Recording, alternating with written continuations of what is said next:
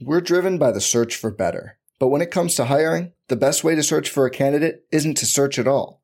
Don't search, match with Indeed. Indeed is your matching and hiring platform with over 350 million global monthly visitors, according to Indeed data, and a matching engine that helps you find quality candidates fast.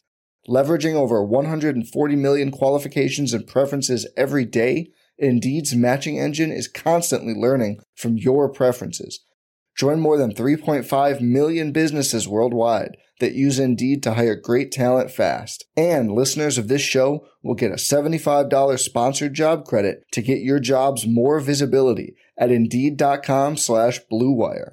Just go to Indeed.com slash BlueWire right now and support our show by saying you heard about Indeed on this podcast. Indeed.com slash BlueWire. Terms and conditions apply. Need to hire? You need Indeed.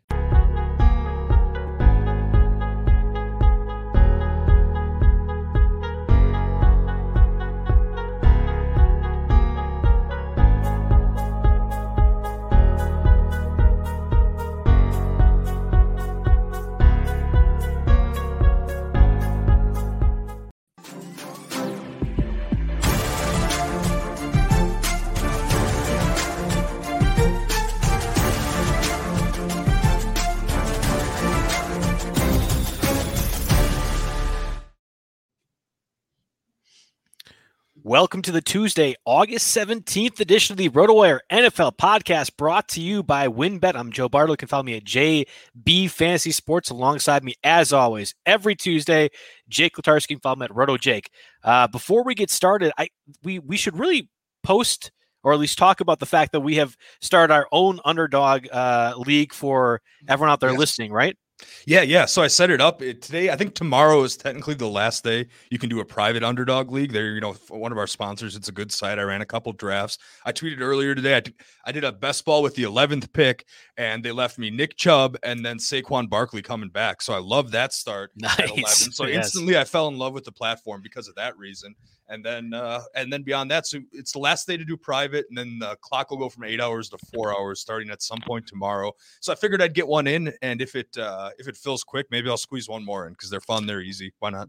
So that's a good thing. Okay, so five dollar entry fee, right? Um, yep. It's going to be in the, the, Jake and Joe um, the underdog format, five dollar entry fee. Top six get paid out ten dollars, right? And is this part of the no, million dollar thing? It's top three getting paid out in our in our ten team league. Yeah, this gotcha. isn't okay. this isn't the million dollar thing, but for another five bucks, you can do their million dollar thing. Right. For okay, so great. And then in this format, or at least this best ball, it's an eight hour draft time slot, is what you're saying, every every yeah, eight hours. Except that's going to cut to four, I think, by Thursday to speed things along a little bit. It's really easy to queue up your players. You can do it on your phone. It's uh, cool. It's a simple thing to join.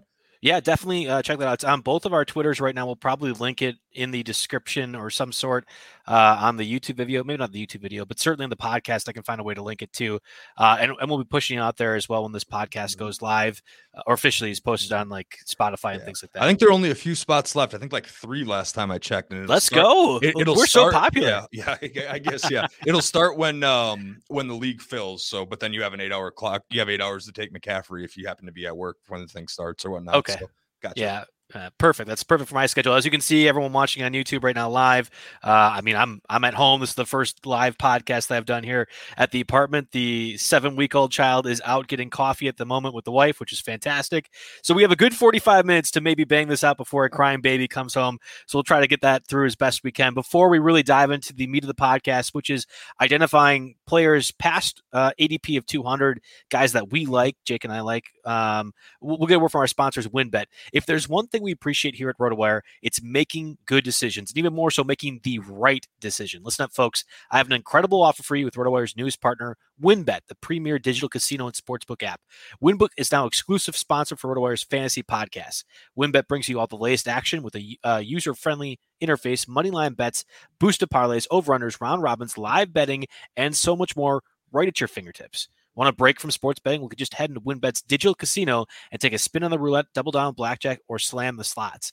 WynnBET is currently available in six states Colorado, Indiana, Michigan, New Jersey, Tennessee, Virginia, while rapidly expanding. At WynnBET, the possibilities are limitless. WynnBET is currently offering all RotoWire listeners a risk free bet up to $500 on your first wager. Download WynnBET now. That's W Y N N B E T. WynnBET, the exclusive partner for RotoWire's fantasy podcast. Before we dive into those over or past 200 ADP guys that we're targeting, of course, we got to start with that news and notes from training camp. Again, as we get closer to the regular season, Jake and I will be taking over the mantle of guys you're going to be picking up uh, from free agency wire and, and who you're targeting. We'll probably recap the Monday night game as well. It's nice. It's nice to say the Monday night game as opposed to last year where there's like three or four because of all the COVID The Monday- changes and everything else. I'm a night owl. I don't mind Monday night double headers. I, I extend Yes, it, you know, that's whatever. true. I, I sit there, I work on the outline for the next day, and then uh, you know just watch some football. I, I miss it. I'm ready. I'm ready to get back in that life, that routine again. Yeah, we did have obviously week one of the preseason. Week two will be taking place this week. Then we have week three afterwards.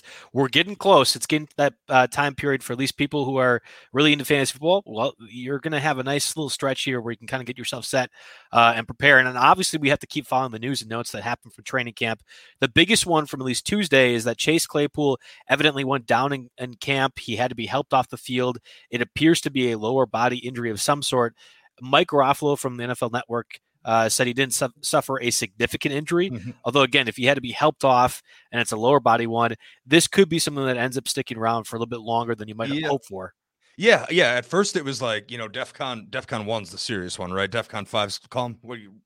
Anyway, I don't. Yeah, I think. Yeah, I think so. level. At first, it was looking bad. Like he couldn't put any weight on it. He had to have Roethlisberger and Ebron kind of carry him off the field. Uh, you know, it was funny. I was sitting next to DJ Trainer in the office, and he asked me, "What's your Cl- Chase Claypool exposure like?" And I hadn't, I hadn't seen it yet. I was working on something else, and I go, "You know what? It's not actually any because I'm pretty much always taking Diontae Johnson in the fourth or fifth round when I can. So that means like I'm not going to take another Steelers receiver the next round later. I love Diontae Johnson, so Sure. even if it's one or two rounds later, I haven't been taking him. And then he told me what happened here. So I looked into it and I kind of followed the saga a little bit more. Uh, I wasn't putting any weight on his leg here. Updated after practice that he's being evaluated for an injury, of course. You know, there, there wasn't really any video or anything of it. Then Mike Garafolo said uh, he didn't suffer a significant leg injury. And now I think the latest is Minor ankle sprain, actually. Yeah, Adam Schefter says minor ankle sprain. So I had all my anal- analysis on like, okay, what do we do if Claypool goes down for six weeks? You know, you know what's going to happen Right. here, or misses half the year, or has to go on IR. But I don't know. That analysis is kind of a little bit out the window at this point here. I mean, I love Diontae Johnson. I think I've tried to, I've made that known. I think he's going to have, he's going to correct those drop issues, get 180 targets, and be a PPR monster this year. So he, he's number one. If anything, Claypool missing time would help Juju Smith Schuster a little bit uh, because, you know, it would help. It would help me be more confident in taking him because more targets are there. Diontae Johnson's going to get his as the number one target no matter what. And you know, maybe it would help Ebron a little bit, but Ebron's barely being taken in 12 team formats here. So, and obviously, then Claypool's ADP and, and everything along with it takes a major, major hit.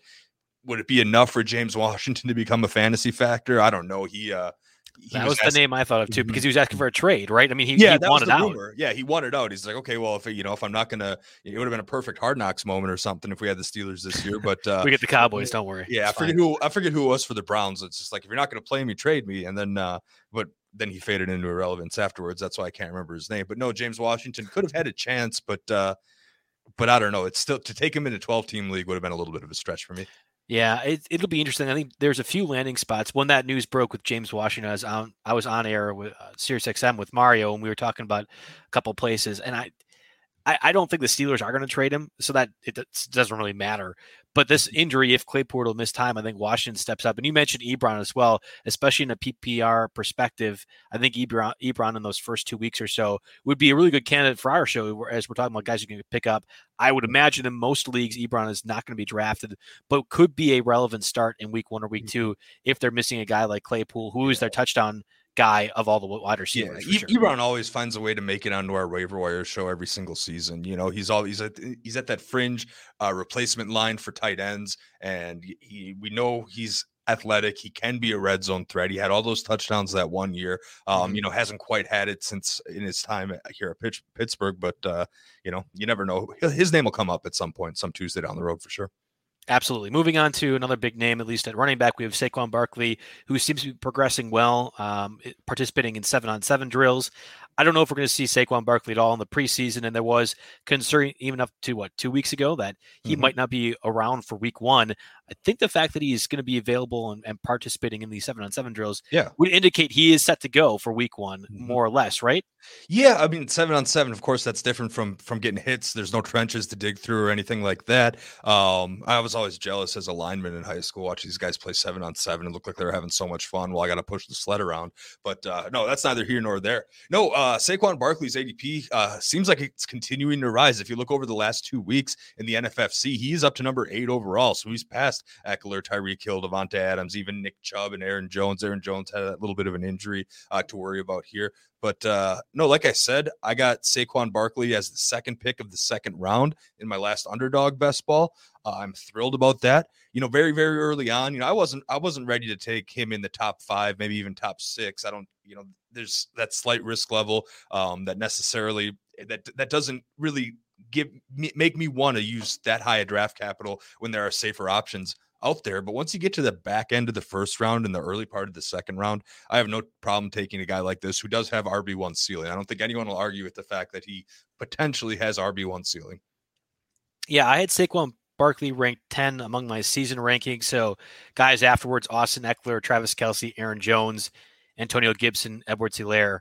Uh, and this is in a half point setting for the Yahoo stuff, but I think – Ekeler would be the only one that really jumps up if it's a full point PPR. I know some people are high in Aaron Jones, and I, I get that throughout those first two weeks or three weeks mm-hmm. last year. Aaron Jones was a top two scorer, I think, uh, maybe even number one overall. And we saw it dissipate a little bit. There's there's going to be points where Aaron Jones misses time whether it be to injury or the Packers just choose to give him 10 carries in a game and he only gets 60 yards. I just get wary about that. I don't, I, I understand the upside for Aaron Jones. Uh, and this goes back to the NFFC draft I did last week where he was the number four overall pick. I get the upside entirely, but that there is some concern that Aaron Jones can have off days, and that's where Saquon Barkley in that offense, I think, is going mm-hmm. to be more or less a guy that you you can consistently rely on. Maybe won't give you the the upper echelon scores that Aaron Jones does, but will be somebody that gets you that 10 to 12, 15 mm-hmm. points that you want on that first overall pick or first yeah. round pick, I should say. Yeah, I, I, almost see Jones as, as, more of a safety pick because he's going to get there, but like you said, it might be. Uh, you, you think Jones bit. is more safe than Saquon Barkley? Well, I, I would take. I think I would still take geez, Saquon before Jones. That's a tough one. Um, there's there's not as much. He might have some nagging injuries, but you know, there's not. He hasn't had, as far as I know, Aaron Jones hasn't had a full on knee rebuild, has he? no, but he misses time so often. I feel like Matt LaFleur likes to have AJ Dillon involved, and the fact that we're drafting Allen around seven or eight seems to think other people will have AJ Dillon involved in that offense. I don't know. I.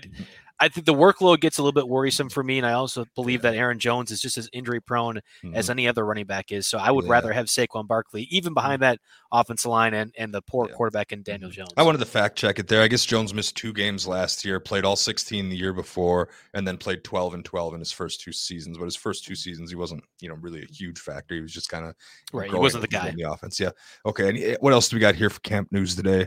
Uh, well, we have Dak Prescott is likely going to be not playing the preseason. I don't care about that whatsoever. But nope, if you, you were watching, yeah, I mean, if you were watching for the preseason to make sure you felt good on Dak Prescott, guess mm-hmm. that option's not there for you. Oh well. Yeah, I don't know. Maybe it makes Hard Knocks a little less interesting, but does nothing for my fantasy ranks. I took, I ended up quarterbacks were going pretty high in the best ball that I last best ball I did on underdog.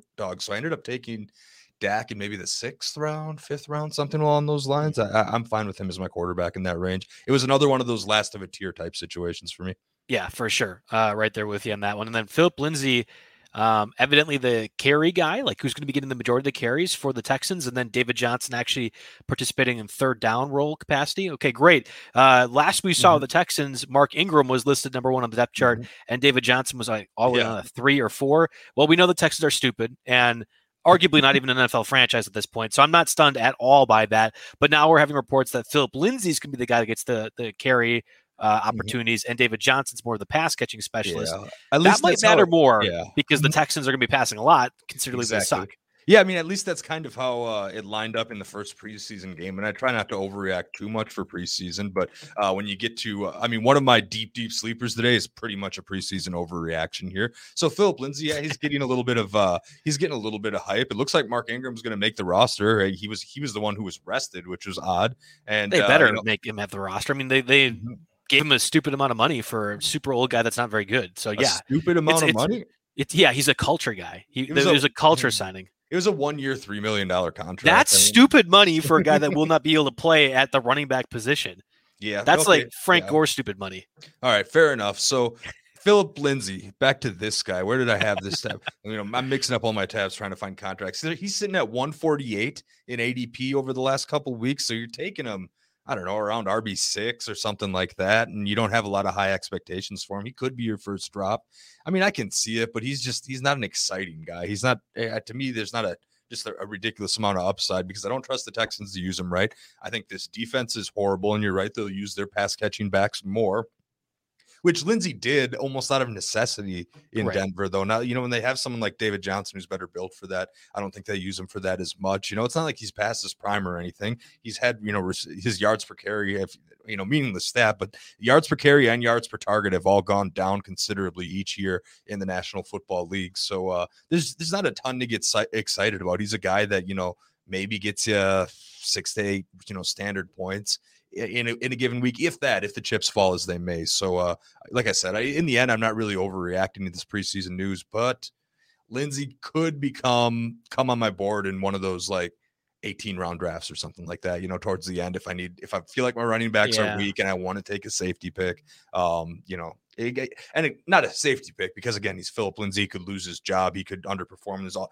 there's all these bad things that could happen there too but he also seems to at least have the opportunity to get maybe 10 touches a game and you know th- there's some value in that I suppose I just don't want anything to do with that offense except for one player, and I'm not going to spoil anything for later in the show. Mhm. Um, but I, I just, I mean, that's there are 31 NFL teams, and then there's the Texans. I, they're, I, I, I truly believe some college teams could beat them right now. I, I, that's just a miserable franchise at the moment, and that's with or without Deshaun Watson at this point. I mean, I guess if Watson does play, that's different. I'm just not anticipating that's the case. So I want nothing to do with the Texans, uh, and I think they are going to be garbage for some time. Uh, the way they are operating, at least at the front office end of things, the ownership. So, um, only other bit of news that I saw as well was that on Johnson was released by the Eagles.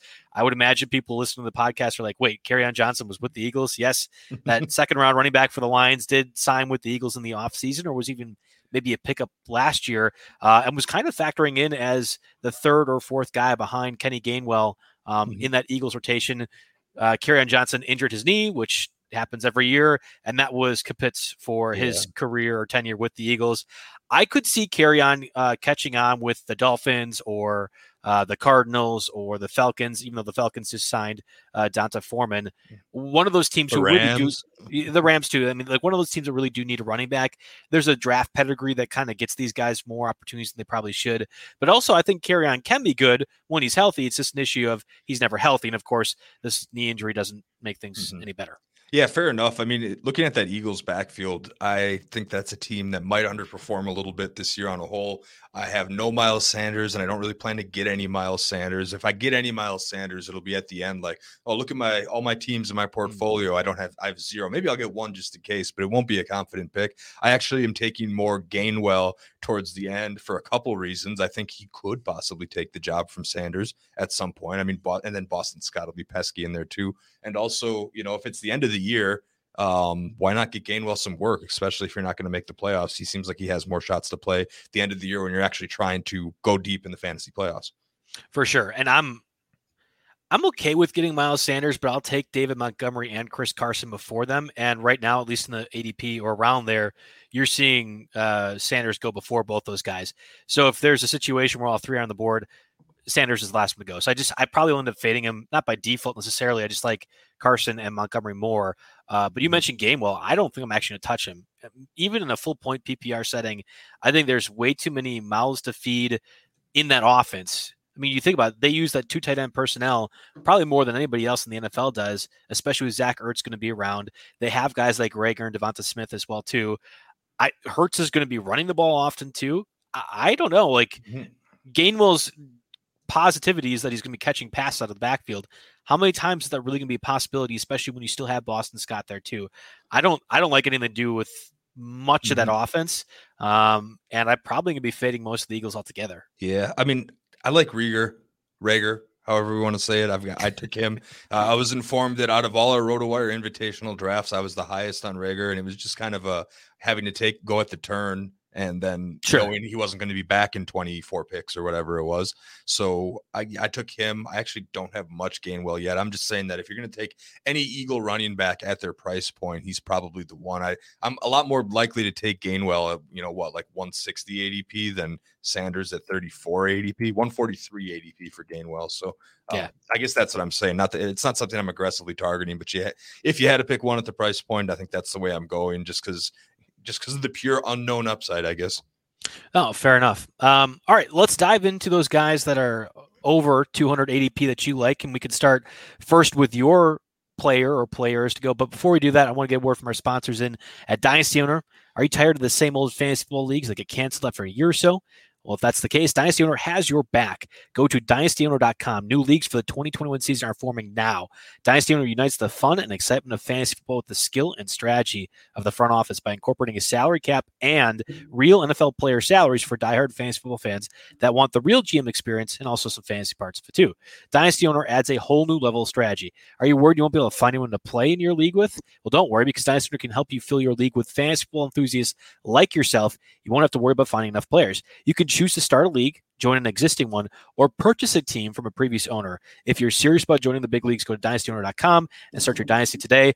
Uh, I'm, of course, in a dynasty owner league right now. We have Jerry Donabedian as well. That season's going to be starting up soon. I actually just got emails uh, a little while right before we signed on of guys that were cut. Um, I think there was one of them I'm actually be considering. So I, maybe if anyone's listening from the Dynasty Owner League that we're in, I'm not going to reveal my strategy, but let's just say I like that format quite a bit between that and Ottoneu, O T T O N E U, uh, who's been a sponsor in the past as well. I love both those formats if you're doing other other fantasy formats besides the, the standard stuff. I think they're great stuff out there for you. So mm-hmm. let's go ahead and get to your uh, top guy, at least from an ADP perspective. Again, we have three names that we mentioned, uh, each of us guys over the ADP of 200 on the NFFC format. Is that dating back to the past two weeks or a week? I've or? got I've got it back to the past two weeks, and there's a Good. couple reasons. Okay. There's a couple reasons I did that. Well, can I just say first, the top 200 is tough. We're talking, you know, 16 team leagues or 20 round best balls. I when, I, I we kind of just joked yesterday, like, yeah, we'll cut it off at 200 and it'll be fine. And then I started diving in outside the top 200, and it is ugly. Obviously, I'm not picking a defense. That's where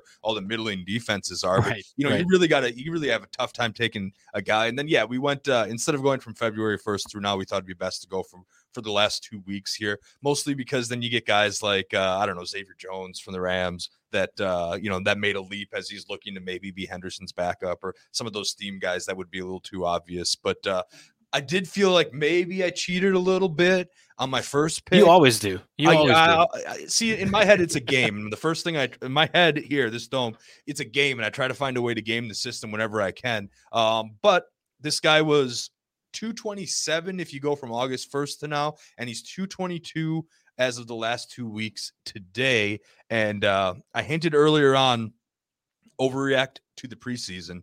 And uh, I'm going to go ahead and do that here with Malcolm Brown of the Miami Dolphins. He's a guy I might take as my last running back in even some 12 team drafts. Um, now, the Malcolm Brown news for those who uh, you know aren't, aren't, subscribed to our player updates or or didn't catch their preseason game, he was the starter in preseason game one, and Myles Gaskin kind of subbed in and worked with the second unit all of Malcolm Brown's action was with Tua, hmm. and he wasn't particularly effective. But I think if this whole alignment continues, he uh, we might not see him outside the top 200 for now. So there's a couple things there. Obviously, you know, sk- skill and opportunity. That's a twofold that I always talk about here. The opportunity is looking like it's growing a little bit, and there is a brief history of Malcolm Brown being an, a viable red zone option, even if he's not getting, you know, a ton more than 50% of the carries or whatever their split looks like here. But, um, you know, so we'll just kind of start with his player profile, right? 28 years old. There hasn't been a ton of tread on the tires with a guy like Malcolm Brown, though, because he's always kind of played backup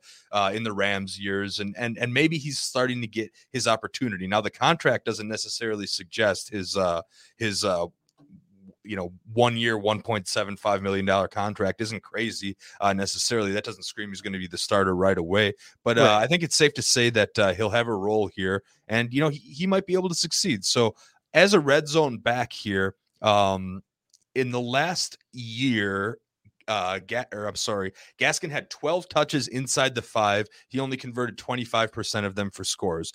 Uh, in 2020, Brown had nine touches inside the five and converted 44.4%. And then in 2019, he had eight and converted 62.5%. It's a little bit of a smaller sample size than most backs. I will give I will give him that. But just for comparison, Derrick Henry's mark in 2020 was 45%, and Josh Jacobs was 28.6%. Two guys, you know, you kind of maybe think of, you know, as bigger, more powerful backs, and each of those guys had 20 attempts. So a little bigger sample size. And then, you know, just just physically in stature, Brown over Gaskin. Brown is uh, 31 pounds heavier if you go by the listed roster weights. So I think if we can get him a few carries and he'll be a red zone vulture, I think uh, you know he he could sneak in there and possibly lead the committee at some point during the season.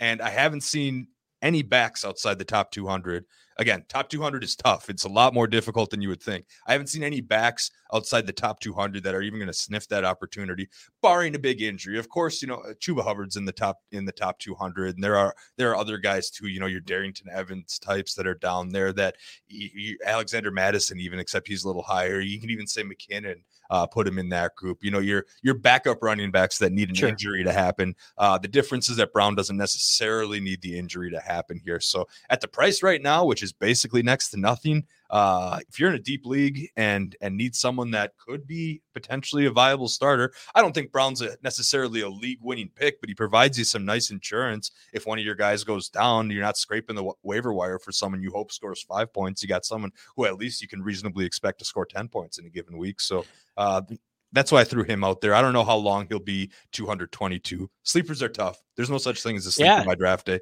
So we're, we're, we're trying to do our best to dig deeper. I mean, you're doing the deep sleeper. That's what this podcast is about. And I agree with you. Past 200, it's really difficult. You're listing backup running backs.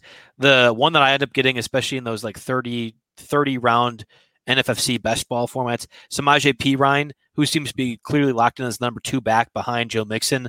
Um, that's another option out there. But Malcolm Brown, it, it's a perfect it's a perfect case because it seems like the the Dolphins want to have him factoring in the offense regardless as a backup capacity or not.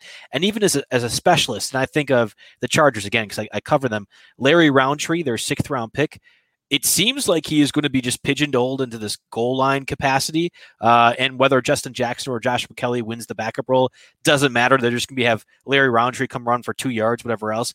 The good news about Malcolm Brown is we know he can do the two yard runs, but also he can be a, a pass catcher too, as we saw at the Rams offense in, in past years.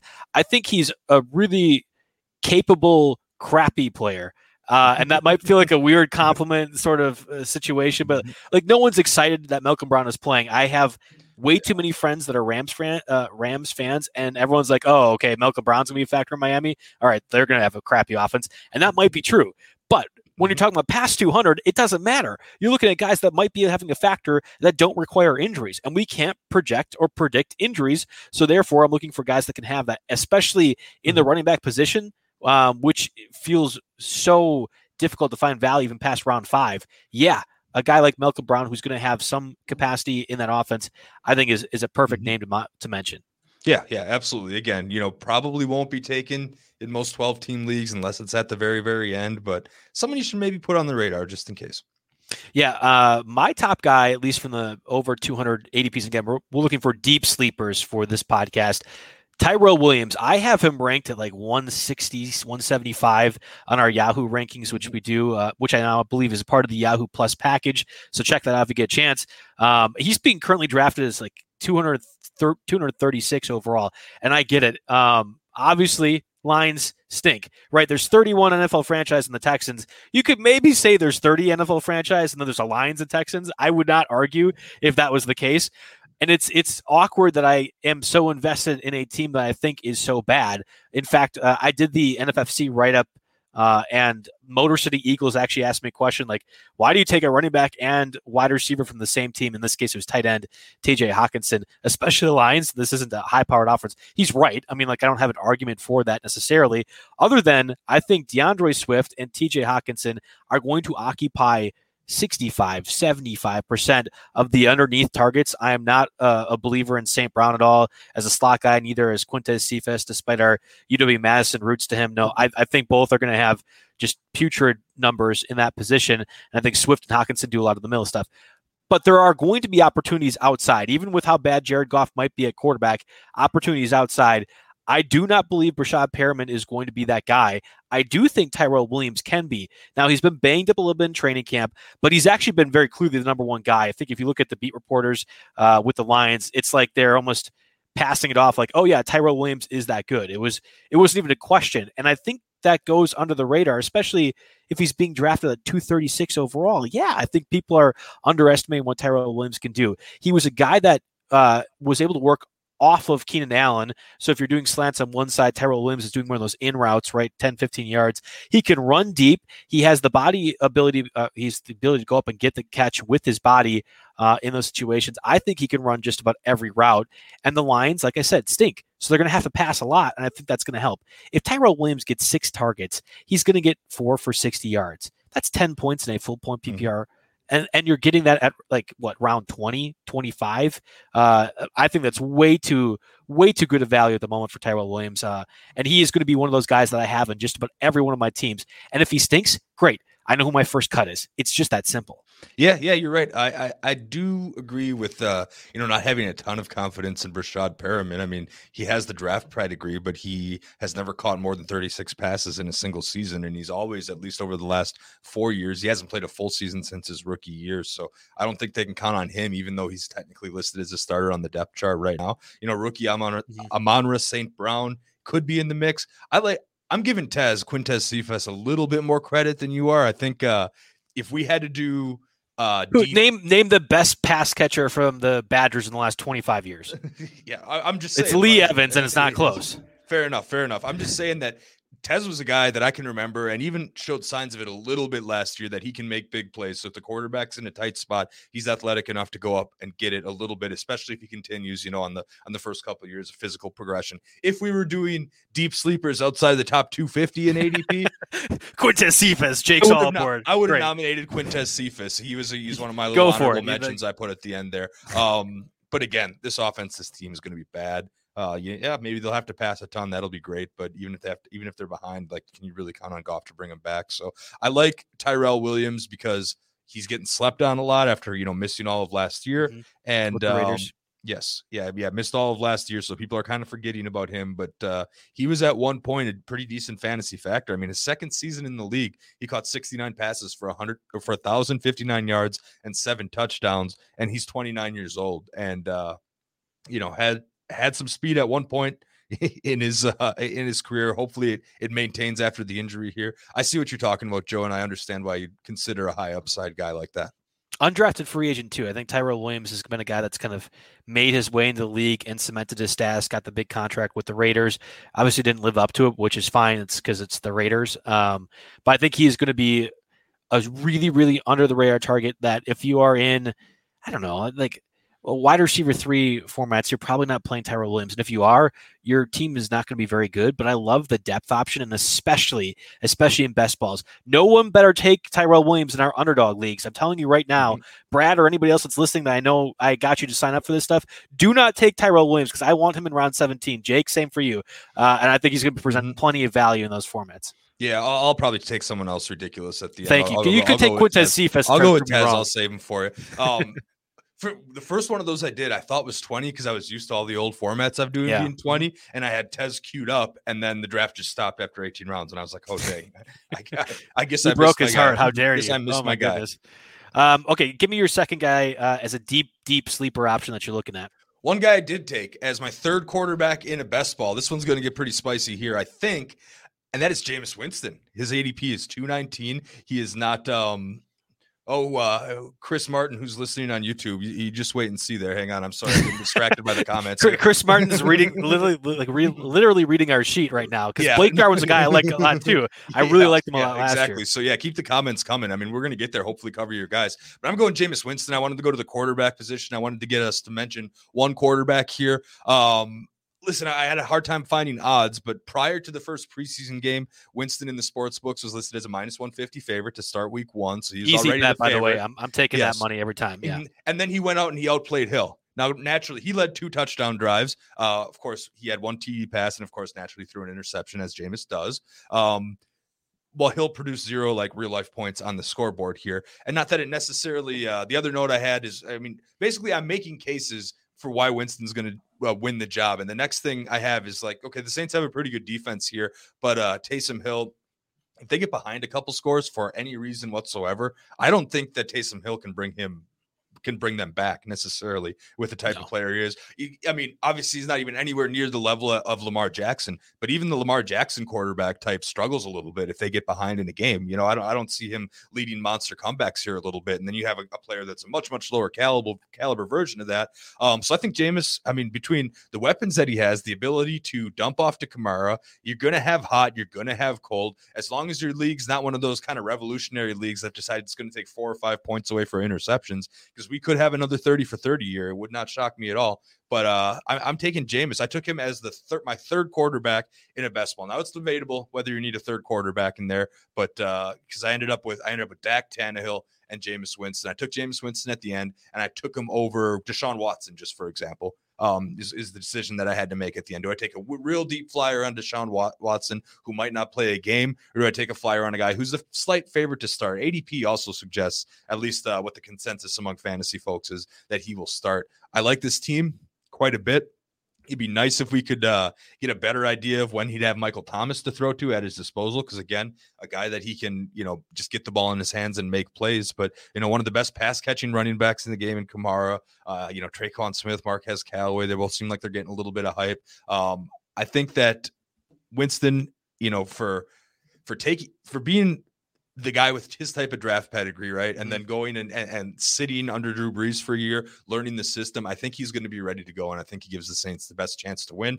And I mean, if you told me that he would start 16 games this year, you know, I think I, he would get bumped from at least into the top 20, you know. So um you've ruined so two of my jokes. Him. Hold on. Okay, so first off, and he got LASIK. How dare you forget the fact that he got LASIK? Yes. So that's going to help significantly. How can, we, how can I mention his name without forgetting without without remembering that part. He can see that's a big part of being. That's a, a huge part. And then if you said see.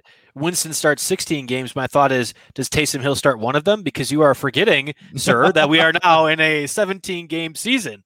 Yeah, old habits die hard. I was I was calling the St. Louis Rams for a really, really, really long time. You and my dad did the same thing. And the San Diego well, actually, Chargers. Those those habits were hard to shake. Nah, he does the St. Louis Cardinals, so he maybe outdates you on that one, which is probably good. Uh, I I agree with you, and I'm right there on board. Actually, I've done so many like deeper round best balls that the thought of Jameis Winston in round 18 doesn't even shock me. Like I've taken him around mm-hmm. 17 and I followed him right up with Taysom Hill in the in the next round afterwards because I think that Saints offense just getting whoever is the quarterback, whether it be Hill or Winston, I don't think it's a waste of a pick in a best ball format. And in redraft formats, Winston makes a lot more sense to me because I agree with you. He's he's the actual quarterback, and we know he has some talent. Yes, he makes poor decisions. Yes, he threw that pick in the preseason uh, game one, and I'm sure there's gonna be more as we continue throughout the preseason. Doesn't I don't think it matters. I think Winston's legitimately good quarterback, and whatever Taysom Hill is, it's not going to be a guy that can lead that offense effectively day in and day out. One other point, NFC South sneakily crappy division. You got the Buccaneers, who are arguably the best team, and I think they are the best team in the NFC and are certainly one of the best teams in the NFL. Then you have the Saints, who may or may not make it to the playoffs. Like I, I would take the under on eight or nine wins at this point with what they're looking like. And the Panthers and Falcons both could be candidates for top 10 picks.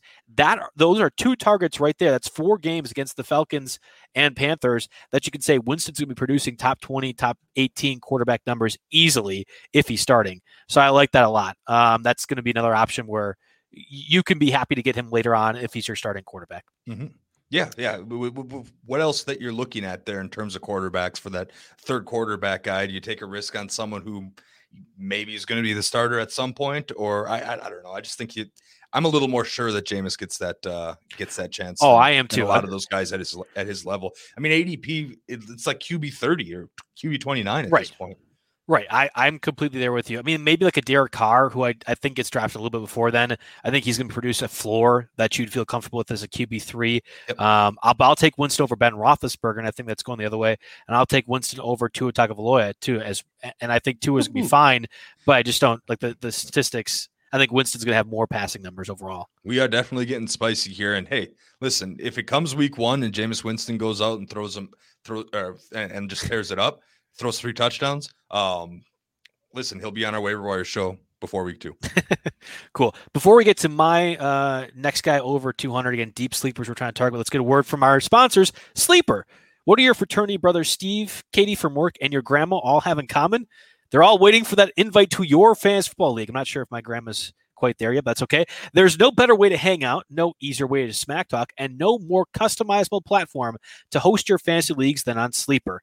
Whether you have a redraft league or a dynasty league that's been around for 10 years, Sleeper has everything you need in one app and incredible commissioner tools and customizations, built in messaging, support for snake drafts, auction drafts, and best ball leagues blazing fast news, stats, and scores, all in a beautifully designed mobile app and website that makes every other app feel like a horse and buggy. Sleeper is the fastest growing fantasy sports platform for a reason, and all the cool commissioners, commissioners are switch, switching to uh, Sleeper and not looking back. Don't just take my word for it. Download Sleeper on iOS or Android and see for yourself.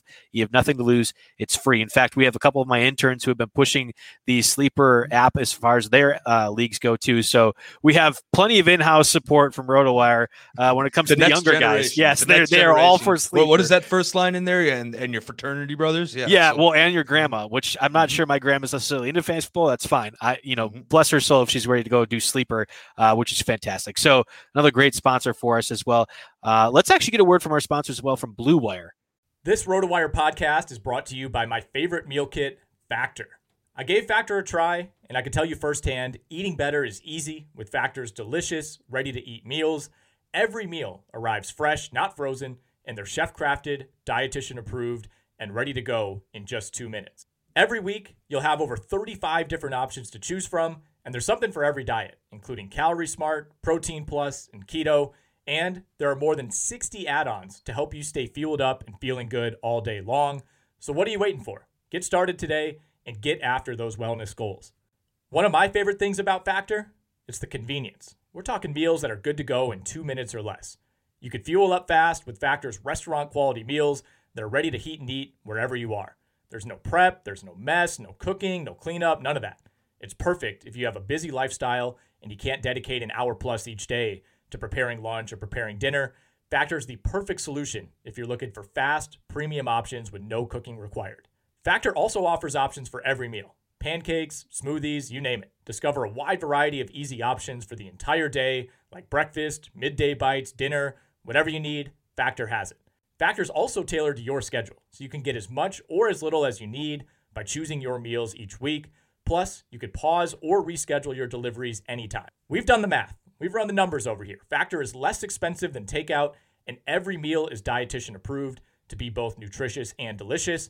Head over to factormeals.com slash rotowire50 and use the code rotowire50. That'll get you 50% off your order. That's code rotowire50 at factormeals.com slash rotowire50 to get 50% off today.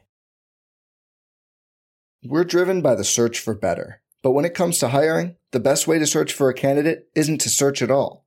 Don't search, match with Indeed. Indeed is your matching and hiring platform with over 350 million global monthly visitors, according to Indeed data, and a matching engine that helps you find quality candidates fast. Leveraging over 140 million qualifications and preferences every day, Indeed's matching engine is constantly learning from your preferences. Join more than 3.5 million businesses worldwide that use Indeed to hire great talent fast. And listeners of this show will get a $75 sponsored job credit to get your jobs more visibility at Indeed.com slash BlueWire. Just go to Indeed.com slash BlueWire right now and support our show by saying you heard about Indeed on this podcast. Indeed.com slash BlueWire. Terms and conditions apply. Need to hire? You need Indeed. Okay, uh, we are back now and finishing out the rest of our sleeper options here. Um, that we're targeting. You had one over Jameis Winston, and also you had mentioned Malcolm Brown. Mm-hmm. I had talked about Tyrell Williams, who's going significantly higher ADP wise for me. I'm letting I'm letting you have the wide receivers in the show. Uh, yes, thank you very much. And in fact, Chris Martin uh, spoiled my other guy that I, am really high on right now, which is Marquez Valdes-Scantling, MVS. Uh, yes, it's maybe a homer pick as a Packer fan that I am and I feel less certain about how good MVS will be this year after the Packers acquired Randall Cobb, who I think is going to be a difference maker in this offense. But you're still talking about a guy, again, in best ball formats in particular, who has the ability to, I don't know, get 10 points literally on one play on a reception for 70 yards and a touchdown. That's what MVS's role is in this offense. And I think you saw towards the latter half of the season uh, that game against the Colts where he kind of came back and of course they lost um, against the Buccaneers as well too. He had that big catch over the middle of the field there's some trust gaining with Aaron Rodgers and MVS, and I think there's some confidence. No mm-hmm. longer do I feel as a Packers fan watching that ball go to MVS and say, "Up, oh, Stonehands is going to drop it." Mm-hmm. That still might happen, but I, I, think MVS is kind of developing to that point. And you look at the past history for some of these wide receivers: Jordy Nelson, Davante Adams, uh, yeah. James Jones, all took around three or four seasons to develop into those guys that really were prime fantasy assets. What year are we now in with MVS as a Packers wide receiver? Year four. I know that people shouldn't be excited about a year four wide receiver who's had drop issues like MVS, but if he continues to maintain his role as the deep threat and gets more confidence and gets more involved as just an intermediate pass catcher, I know there's Davante, there's I know there's Randall Cobb, all the running backs, Robert Tonyan probably too. I think there's a guy that can easily get 800 yards and, and 40 to 50 catches, and that's like a floor. And the touchdowns part, it could be eight, it could be 10, it could be two. I don't know. Like it really mm-hmm. depends on if he's able to catch those passes and not have the defense pass interferences. This extra game, again, because Jake mentioned earlier, we are in a 17 game season, not a 16 game. That extra game could be a huge difference for the deep ball talent that MVS is. So I love him quite a bit as a guy being drafted outside the top 200 that can easily present mm-hmm. uh, wide receiver 45 value, which I think is tremendous. Yeah. So I almost suggested I almost took MVS for myself in this one. So Chris, you and me, we're all on the same page here with MVS. First off, I want to make the point that uh, I think people in general are almost tending to overvalue what Randall Cobb's going to actually do this year for the Packers, right? Because the signing of Randall Cobb is really what pushed the MVS. trade. What are you talking about? Aaron Rodgers had to force the trade. Yeah, the side. Don't so, roll your eyes at I, me. I, I have so yeah. So the, the the Cobb in bringing Cobb in is seems to me is what pushed MVS and Lazard outside of the top 200 yeah. in ADP. Obviously, if uh, Cobb's not around, he's there. I'm just I think people are overestimating what Cobb's going to do. Yes, Aaron Rodgers will love. Aaron Rodgers is the sole reason that they brought him back. You know, they're best friends. Uh, they have chemistry. They've, they played together for years and years and years. But it, I don't know. In my eyes, Cobb is there to uh, one be a locker room guy, two mentor Amari Rogers, their uh, their draft pick this year, and three just to kind of blow blow let things blow over with Aaron and make him happy. I don't necessarily know if uh, if Matt LaFleur is going to give him a ton of opportunities on the field. And I, I, even in some of these deep best ball leagues, I just don't see a reason you would take Cobb because we like MVS. He's obviously the younger guy. The drops, yes, seven drops last year. That's most definitely a concern for MVS. But like you said, even Davante Adams had some drop issues in his rookie year, and eventually that they got over it. So this can be this can be overcome is, is what I'm saying here with MVS. And uh, again, the, you know, the numbers are getting better and better every year. His yards per target was 11 last year, which is great. His his aDOT is going to be, you know, average depth of target. That's mm-hmm. going to be among the league leaders every single year. So great for best balls for a couple of big games there. But um, I mean, he had, uh, I guess there were a couple games where he didn't catch a ball towards the end, but, uh, you know, he, he was relatively consistently involved in the offense to some degree here. And I think that'll stay and you'll have some big games in there. You know, it'll be tough to start them week in and week out unless you're in the deepest of leagues because there there might be a couple of stinkers in there. There might be a, a couple of games where, you know, Davante Adams carries things. They go up by three, four scores early and then they don't need to take those deep shots as much in the second half here. But uh, yeah, I agree. I think uh, people maybe overreacted in terms of ADP to Cobb coming in. He's not going to have as much actual production as people as people might think. And that that's that that's leading to guys like MVS being overlooked. Who's your last guy, your deep sleeper guys past round or mm-hmm. ADP of 200 that you're looking to target? Yeah, I went back and forth on this a ton actually. I, I thought about throwing Tez in there, but I figured I'll just talk about Tez when you talk about uh, Tyrell Williams. I thought about Terrace Marshall, but then I was like, I talked about him last week, and he's did, also yeah. he's also risen up to 175, so he's not even. Oh, uh, okay. So he's not even outside the top 200. I would anymore. not have that, guessed that this is hard. I mean, people are again. Mm-hmm. There's no such thing as a sleeper in fantasy football. By the third week of August is is seemingly the is the phrase that's happening this year. Um, my brain thought about Darius Slayton. I was trying to rationalize it because I was like, okay, I've given some Kenny Golladay hate and why I think he's going to be a bust. What other receiver could actually be decent there? So I thought about that, but ultimately I ended up landing on a tight end. Like I said, you're going to have the wide receivers this show. I landed on Dan Arnold of the Carolina Panthers here. His ADP is 272, so he's way out there. I took him as my third tight end in the last underdog best ball I did, and here's why he seems to already be the starter over Ian Thomas, uh, you know, number one, given he sat the first preseason game entirely despite no injury tags. So, you know, that's a good sign. A two year, $6 million contract also suggests that they pretty much intended him to start.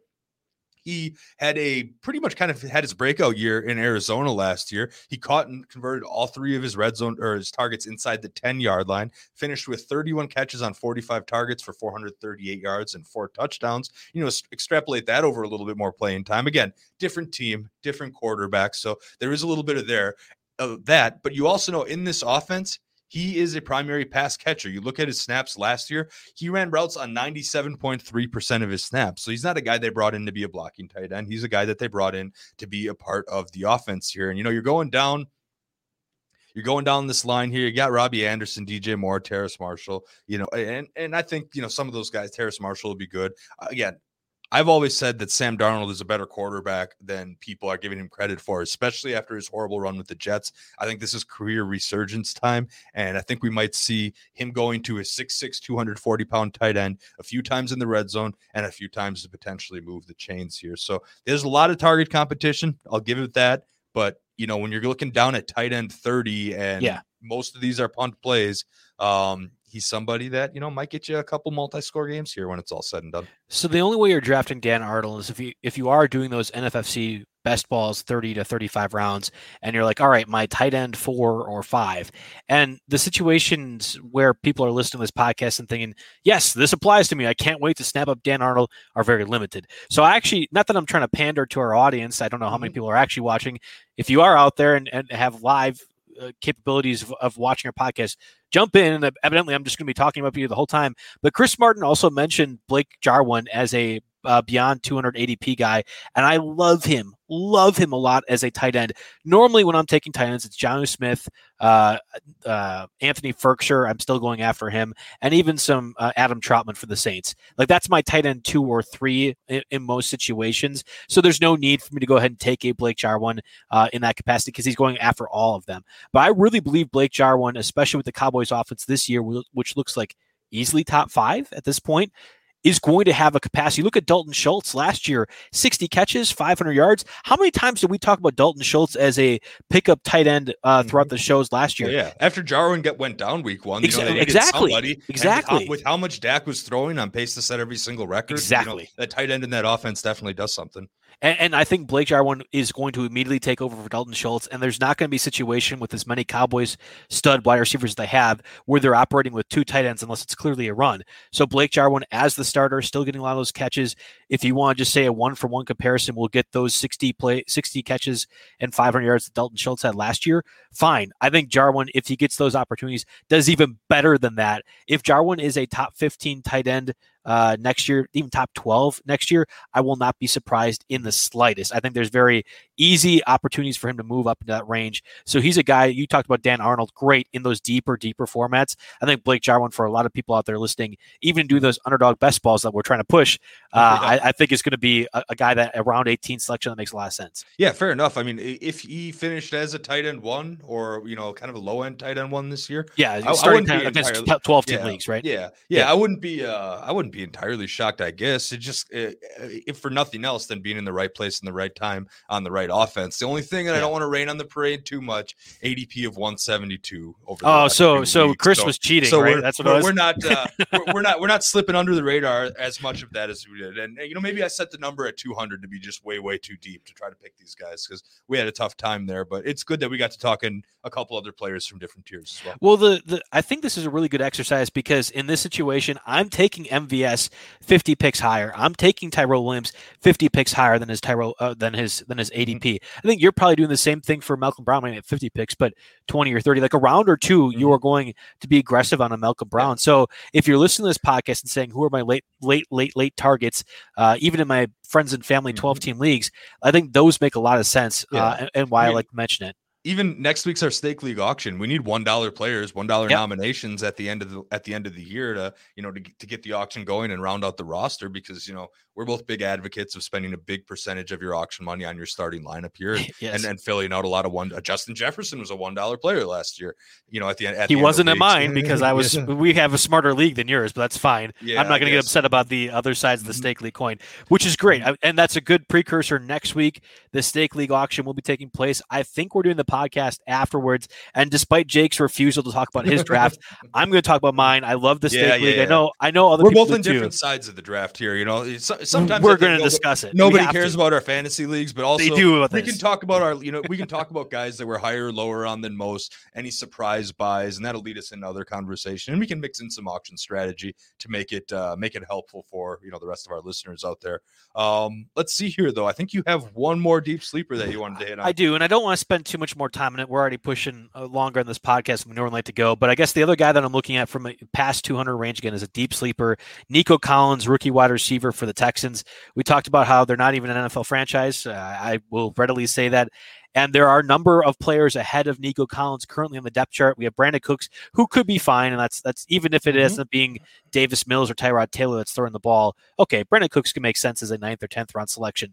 Afterwards, Chris Conley, Keke Coutee. I feel like we've done that, that Keke Coutee deep sleeper thing now for four years. I'm I've, I'm officially point past the point where he's going to be relevant, I, right? I'll, I'll overlook him in the preseason, but then at some point, week eight, two of their three top receivers are going to get hurt, and they're going to need to throw to someone, and then Keke will be somewhat of a PPR option. Well, That's usually it's- how it goes. it's funny because they already have one of their top four guys in Anthony Miller, who they just traded Mhm. for, dislocated his elbow in the preseason game.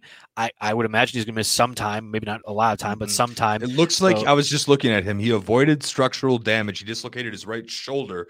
Um, Oh yeah, so, thank you. Right So it says he could be back week one or two. You know, again, we'll see how that goes here, but Cool. maybe that gives some time for your guys to come up. Well, it doesn't really matter. I think Anthony Miller and Keke Coutee play the same position, even Chris Conley to some extent too. They have Brandin Cooks that can do outside stuff, but you look at the rest of that roster, there really is another guy that can be very clearly on the outside. I think even as a rookie, Nico Collins makes a lot of sense. Like I'm pigeonholing snaps. You talked about opportunity and talent. Well, I think the opportunity is very present, and I think Nico Collins actually has the talent as well to make things uh, happen. Now, seven seven hundred yards last year uh, in college, six hundred yards the year before that it's not fantastic numbers certainly and it's not like michigan's offense was uh, like super prominent from a pass catching perspective. I feel like their quarterback play really limited a lot of those guys.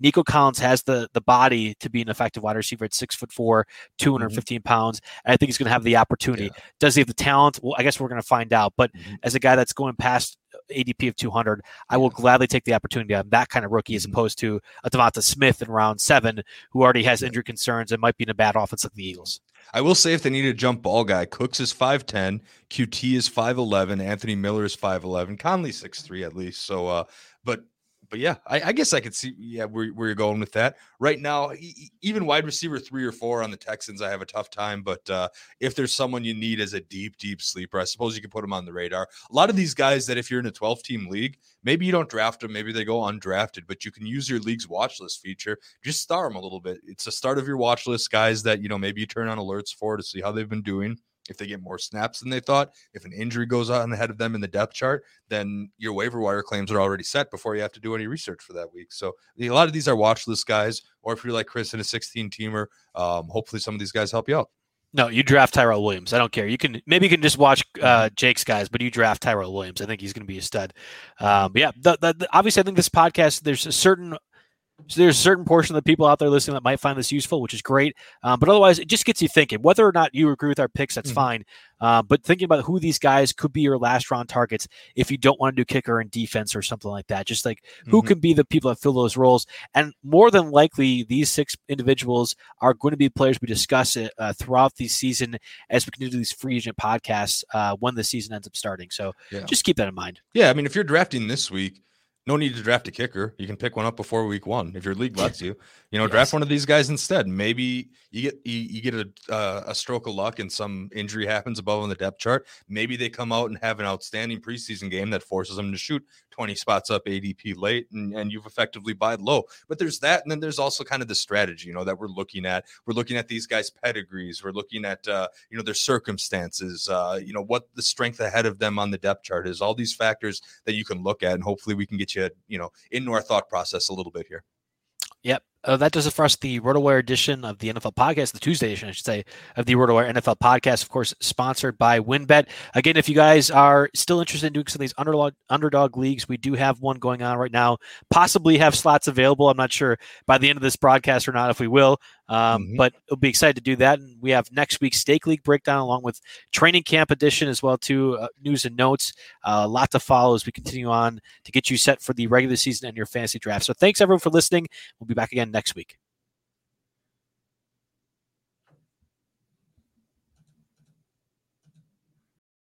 For the ones who work hard to ensure their crew can always go the extra mile, and the ones who get in early so everyone can go home on time, there's Grainger offering professional grade supplies backed by product experts so you can quickly and easily find what you need. Plus, you can count on access to a committed team ready to go the extra mile for you. Call, clickgrainger.com, or just stop by. Grainger, for the ones who get it done.